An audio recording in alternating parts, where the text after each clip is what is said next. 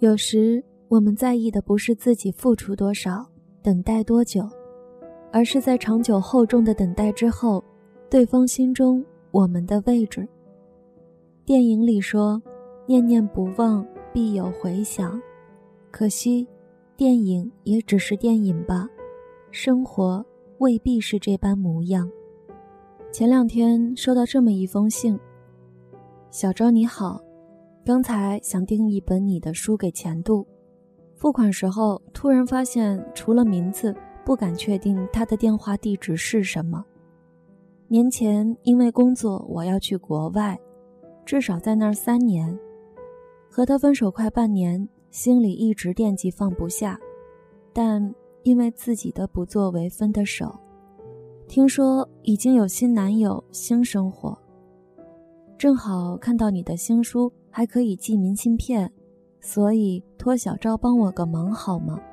以你的名义给他豆油，要联系方式，找个理由送他新书和明信片，费用肯定我出。要是您觉得唐突，我的要求太过分，就做一个活动，送有灵新书为借口送他书，买书钱我全包，给我银行账号或者支付宝，晚上就可以打钱。走之前就惦记他的事情，回来时候我就三十了，让我最后矫情一次吧，打扰了，谢谢。不管成不成，请对他保密，不想大庭广众下影响他的生活。看在都是处女座的份上，再写一次。这封信让我看得心酸。这个男生在我回复之后又发了两封信给我。大意都是希望不要打扰女孩的生活，他的要求着实让我发愁了半天。不管怎么说，被一个陌生人要地址，人家姑娘不会以为我是骗子吧？思前想后，斟酌良久，给姑娘发了这样一封信：因为看到你有关注我，所以是不是可以不用自我介绍了？哼，给你发豆油，主要是因为有一个人托我。一定要送本书给你。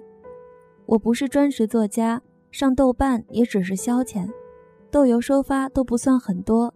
但他的那封真的打动我，所以答应一定要帮他这个忙。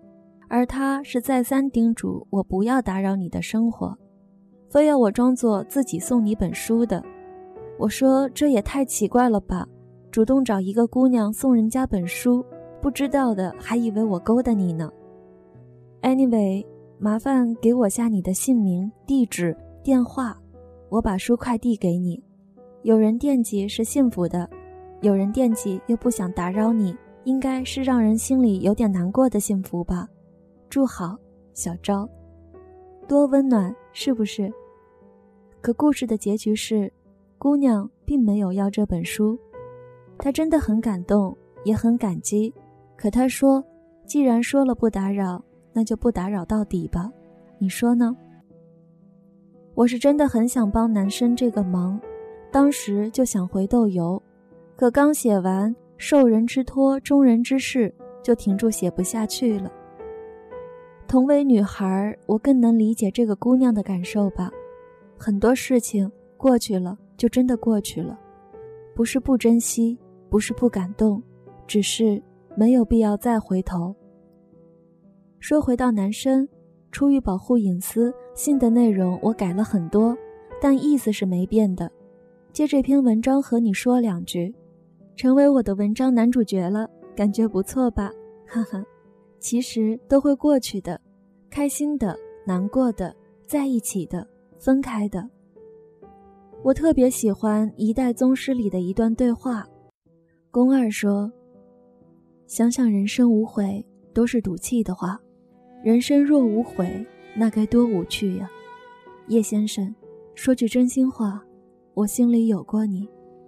我把这话告诉你也没什么，喜欢人不犯法，可我也只能喜欢为止了。就让你我的恩怨像盘棋一样保留在那儿，你多保重。叶问答道：“人生如棋，落子无悔。”我们之间本来就没恩怨，有的只是一段缘分。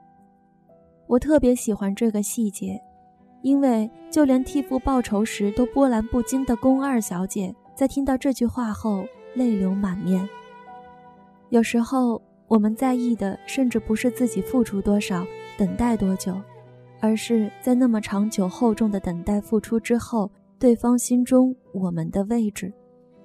叶先生这句“我们有的只是一段缘分”，真戳心。所以宫二才会控制不住自己的情绪，因为有这一句话，真的值了。能够遇到就是段缘分，有些我们能把握，有些我们把握不了。你的心意他领了，其实这就够了。我想。不用我说，你也是知道的。毕竟你再三叮嘱我的就是不打扰他，对不？谢谢你，让我看到这份心酸的温柔。